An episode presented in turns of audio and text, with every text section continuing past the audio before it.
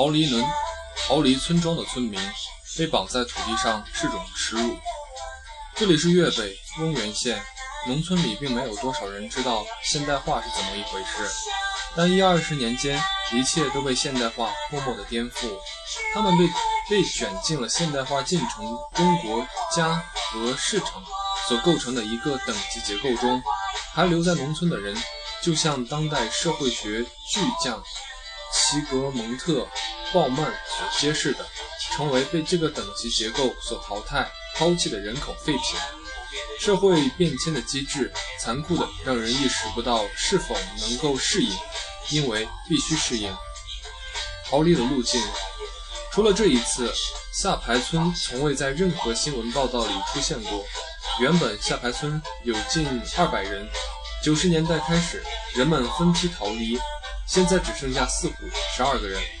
这四户十二人分别是七十七岁的慧心和他的妻子、七婆、儿子大能、儿媳妇儿大能嫂、一个孙子和一个孙女，阿光和妻子阿宪、全友。和妻子阿信以及他们两岁的孙女小飞、初文，其中有权一家和阿光一家都已经在县城买了房子，随时可能搬走。初文一家在县城租租住，迟早也会离开。能够坚守在这个村子的，现在看来只有慧心一家。村里的房子都已经很破落，损坏他们的不光是时光，是缺乏人气。而归根结底，是一个被称之为现代化的进程。最早一批离开村子的是那些有单位的人，比如慧心的哥哥，他是个教师，因为有单位，家属也被安置好，于是举家离开。这些人的搬离大约在八十年代末，和现代化、市场化都还没有什么关系，属于被纳入国家体制的人逃离农村的那个进程的一部分。第二批是在二十世纪九十年代初。抛开姓资姓社的争论后，经济开始突飞猛进的发展，有头脑的人走出去做建筑或其他生意。第三批是九十年代后至后期至今，主要是年轻劳动力去珠三角打工，存下来一点钱，买了房子，把家里安顿在县城，或者是成长起来的年轻人读了大学，找到工作，把家把家人接走。第四批。就是有权、阿光以及比他们更早的一些人，他们在农村辛苦一辈子之后，用毕生积蓄到县城买了房子。这个时候房子已经太贵，一些买不起房子的人就去县城租房。前三批的人在大多数农村都是少数，而第四批则占据主体。农农民们用半辈子乃至一辈子的农村拼命干活积蓄下来的收入，做一个城市梦。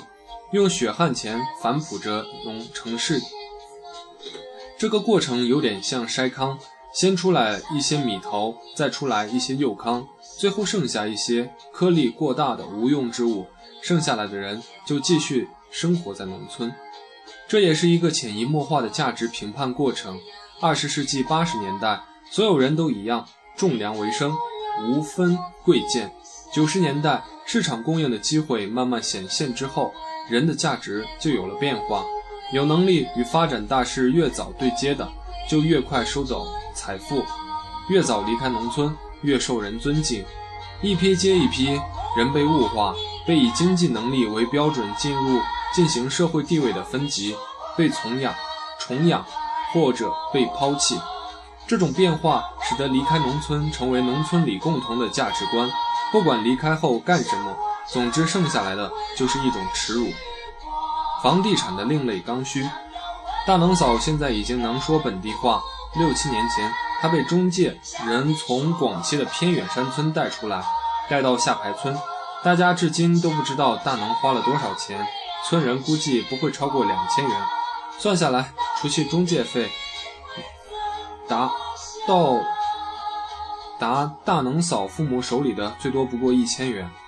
非此，大能娶不到老婆。老婆，大概在两千年之后，在县城没有房子的男青年已经很难娶到老婆。这一情况不局限于某个村，而是在远近乡村的普遍现状。过去，当大家都贫穷的时候，贫穷本身并不会成为婚姻的障碍，只要身体、精神没有残疾，行为没有法律、道德上的瑕癖，男青年一般都能得到老婆。一旦有一部分人先有钱起来，而他们的价值观又开始主导整个社会的价值观，穷人的婚姻问题就无辜地跟着一起掉进了金钱的泥沼里。有权的一个外甥在媒人介绍下连续相亲四五次，好几次双方都能对上眼，只是因为在县城没有房子，最终告吹。那时他的父母刚在农村修建了楼房，穷尽积蓄，还举债数万，目的正是为了让儿子娶到老婆。然而建成之后发现毫无用处，无奈他们默默地重新开始积累去县城买房的资金，婚姻之需。催动着城市以及郊县房地产的蓬勃发展。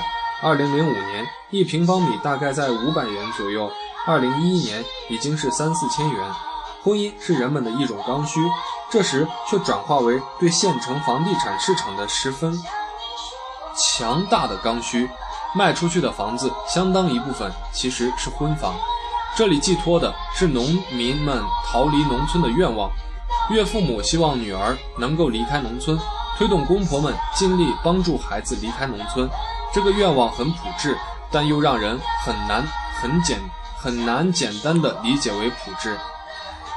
柳泉的姐姐和姐夫及外甥的父母，如果当时用在农村建楼房的钱去买房，早已足够。但几年过去，房价已经翻倍，越是贫穷，就越要为同样的生活付出更大的代价。那些一分一角存钱的农民，发现钱总是存不够，儿子娶妻无望，有些人就只能托人去广西、云南乃至越南去带一个。大能很难奢望在县城买得起房子，因为他总是挣不到钱，所以他老婆来自广西。反向的留守，初文已经六十多岁，是有权的堂哥。下排村剩下的四户人家辈分关系是这样的。慧心是叔叔辈儿，被称为七叔；初文和有权是慧心的堂侄子，阿光又是初文和有权的堂侄子。这个村子一共只有十二个人，但按辈分乃有五代人。最小的一代是小飞，今年两岁，再过两年他就要去县城读幼儿园，那时有权夫妻可能也就不再回来。初文之所以孤孤零零一个人住。就是因为儿子在外打工，孙子上了小学，妻子到县城去租了一间房子照顾孩子读书。初文说：“原来这里也有小学、中学，但都相继关闭了。新世纪以后，学校不断收缩，最后全部集中到县城。现在一些乡镇里连一所中学都没有。教育教育的远离农村，也是像下排村这样的村子被遗弃的重要原因。”十月十一日上午九时，翁源县烈士陵园门口的邮政局前面有五六级的台阶，上面密密麻麻坐满了老人，足有三四十人。他们刚刚送完孙辈到附近小学上课，然后等待着下课。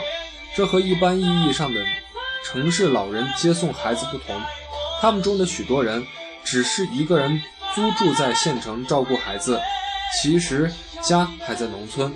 因为教育的远离农村，年轻人虽然并未外出打工，老人小孩却仍然换了一种方式留守。这种特别的状态，相当于一般意义上的留守儿童。反过来理解，这不是农村的城市化，而是城市的农村化。因为教育的需要，到县城去买房子，也成为一种强烈的愿望。抛弃农村是必须的选择，尽管这些青壮年离开农村之后，可能。一无是处，事实上，事实上还干着农民的活。有权在买了房子之后，对于要不要搬到县城去常住，就和妻子阿香狠狠吵了一架，甚至谈到了离婚。阿香阿春认为，辛苦一辈子就为了摆摆脱农民身份，不让人看扁；而有权觉得在农村自己很自在，知道自己是谁，随便一转都有自己的活干。在农村可以这样。但城市他手足无措，看上去因为教育原因，或买或租，农村的人民纷纷进入城市，似乎是一种值得乐观的发展趋势。然而，许多家庭其实因此经受着从前难以想象的心理折磨。下排村几年前还住着十三个人，另一个是老温，一位七十多岁的婆婆。她有三个儿子，大儿子一直在蹲监狱，小儿子一般好几年见不到人，也没成家。只有二儿子二儿子阿安状态正常。原来温婆婆也在县城带孙子上学，后来因为眼睛瞎了，被送回村子里一间幽暗的泥砖房里。阿安和妻子仍然留在县城谋生。温婆婆生活无法自理，经常没有吃饭，有时太孤单，想找人聊天。温婆婆会沿着墙根摸向有人声的地方，为此常常摔进污泥坑里。后来，她在墙根下摸到了一瓶农药，结束了自己的生命。下一站，荒芜。下排村迟早要成为空村，这也是许多中国农村共同的宿命。不远处的上排村，原来有三百多人。现在也逐步流走，剩下一百人左右。有权一家估计在两年后就会离开，阿光一家会待得久一点，但也不会出数年。初文更不用说了，一个人生活在这里不会太久。更现实的原因是他们都老了。初文六十多岁，有权和阿光都五十多岁，农活快干不动了。现在踏踏实实种地，就剩下慧心一家子，人少地多，现在十二个人。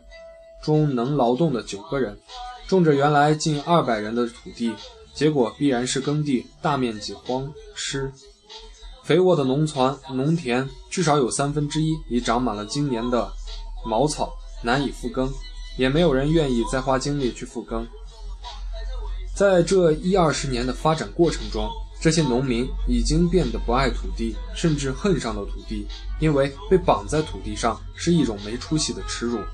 初文至今还记得普遍农耕的时候，也就是二十多年前，村与村之间会为了土地发生冲突。现在初文说，谁还要种地呢？因种地打架，那更不可想象。